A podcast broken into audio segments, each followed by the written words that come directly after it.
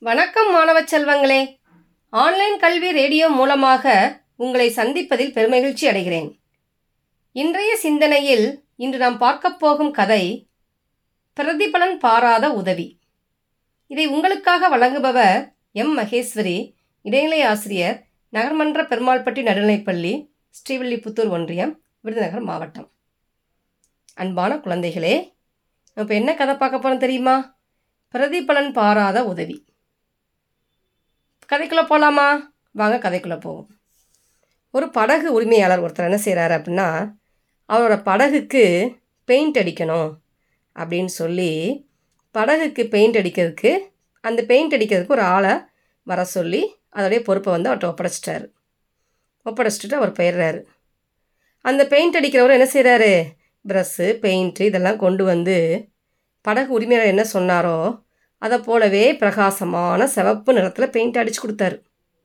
இந்த பெயிண்ட் அடிச்சுக்கிட்டு இருக்கும்போதே அந்த படகுல ஒரு சின்ன ஓட்டை இருக்கிறத பார்த்தாரு. பார்த்த உடனே அவர் என்ன செஞ்சார்? உடனே அந்த ஓட்டையை நல்லா இது வச்சு சரிவர அடைச்சி முடிச்சிட்டாரு. இந்த வேலை முடிஞ்ச உடனே அவர் தனக்குரிய கூலியை வாங்கிட்டு போயிட்டார். அடுத்த நாள் படகோட உரிமையாளர் என்ன செஞ்சார்? அந்த பெயிண்டோட வீடு தேடி வந்து ஒரு மதிப்பு மிக்க காசோலையை கொடுக்குறாரு. ஒரு செக்கு கொடுக்குறாரு. அது அவர் ஏற்கனவே கூலியாக வழங்கிய தொகையை விட பன்மடங்கு அதிகமாக இருந்துச்சு. அவர் செஞ்ச வேலைக்கு அவர் வாங்கிய கூலியை விட பல மடங்கு அதிகமான தொகையை என்ன செஞ்சார்? அந்த படகு உரிமையாளர் பெயிண்டருக்கு கொடுக்குறாரு. பெயிண்டருக்கோ அதிர்ச்சி. ஏன்? நீங்கள் ஏற்கனவே பேசிய கூலியை எனக்கு கொடுத்துட்டீங்களே. பிறதுக்கு திரும்ப இவ்வளோ பணம் தர்றீங்க? அப்படின்னு கேட்டார். அதுக்கு அந்த படகு உரிமையாளர் என்ன சொல்கிறாருன்னா இல்லை இது வந்து பெயிண்ட் அடித்ததுக்கான கூலி இல்லை. அந்த படகில் அடி- இருந்த ஓட்டை அடைச்சிங்க பார்த்தீங்களா அதுக்குரிய பரிசு. அப்படின்னு சொன்னார். இல்லையா? அது வந்து ஒரு சின்ன வேலை. அதுக்காக இவ்வளோ பெரிய பணத்தை எல்லாம் தருவது இது கொஞ்சம் கூட நியாயம் இல்லை. அதனால் எனக்கு இந்த காசோலை வேண்டாம். நீங்களே வச்சுக்கோங்க. அப்படி என்ன செய்கிறாரு திரும்ப அந்த பெயிண்டர் என்ன செய்கிறாரு படகு உரிமையாளர்கிட்ட கொடுக்குறாரு. அப்போது அந்த படகு உரிமையாளர் என்ன செய்கிறாரு நண்பரே உங்களுக்கு விஷயம் விஷயம் வந்து புரியலை.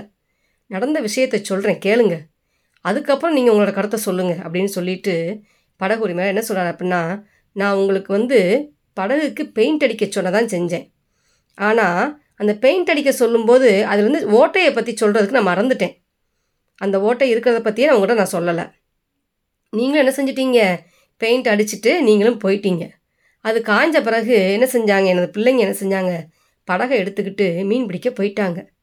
படகுல ஓட்டை இருந்த விஷயம் அவங்களுக்கு தெரியாது. நான் அந்த நேரத்தில் அங்கே இல்லை. நான் வந்து பார்க்கும்போது படகை காணோம். படகுல இந்த ஓட்டை விஷயம் அப்போ தான் எனக்கு நினைவுக்கு வந்துச்சு. ஐயோ படகுல ஓட்ட இருந்துச்சு. நம்ம பிள்ளைங்க இதை எடுத்துகிட்டு போயிருக்காங்களே. என்ன ஆச்சோ ஏதாச்சோ அப்படின்னு என்ன செஞ்சேன்? பதறி போய் கரையை நோக்கி ஓடினேன்.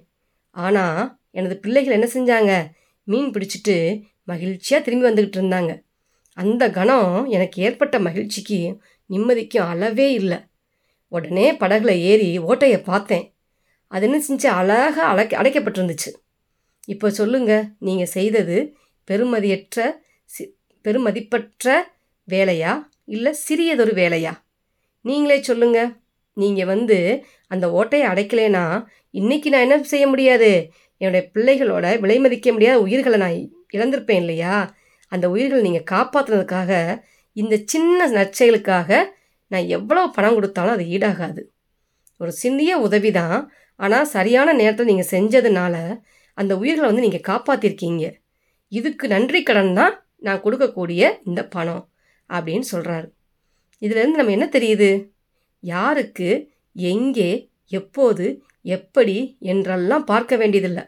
நமக்கு எப்பெல்லாம் சந்தர்ப்பம் கிடைக்குதோ அப்போ எல்லாம் என்ன செய்யணும்? பிரதிபலன் பாராது உதவணும். பிறரோட கண்ணீரை நம்ம துடைக்கணும். நம் கண் முன்னே தெரியும் ஓட்டைகளை கவனமாக அடைக்கணும். அப்போது தான் நமது ஓட்டைகளை அடைப்பதற்கான மனிதர்களை இறைவன் என்ன செய்வார்? நம்மோடு கொண்டு வந்து சேர்ப்பார். இப்போ இந்த கதை வந்து என்ன தெரிஞ்சுக்கிறோம் குட்டீஸ்? நம்ம வந்து பிரதிபலன் பாராது செய்யக்கூடிய உதவி வந்து உதவி பெற்றவர்களுக்கு வந்து எவ்வளவு சந்தோஷத்தை கொடுக்குதோ அதே மாதிரி உதவியை செய்த நமக்கும் என்ன செய்யும்? ஒரு சந்தோஷம். இதே போல் நமக்கு ஒரு நேரத்தில் ஒரு சிக்கல் வரும் பொழுது கடவுள் அதுக்கு தகுந்த ஆட்களை மட்டும் கொண்டு வந்து நிப்பாட்டி நம்மளுடைய பிரச்சனை என்ன செய்வாங்க? சரி பண்ணி கொடுப்பாங்க. சரிங்க குட்டீஸ். அடுத்த வலையில அடுத்த ஒரு கதையை பற்றி நம்ம பார்ப்போம். அதுவரை உங்களிடமிருந்து விடைபெறுவது உங்கள் மகேஸ்வரி ஆசிரியர்.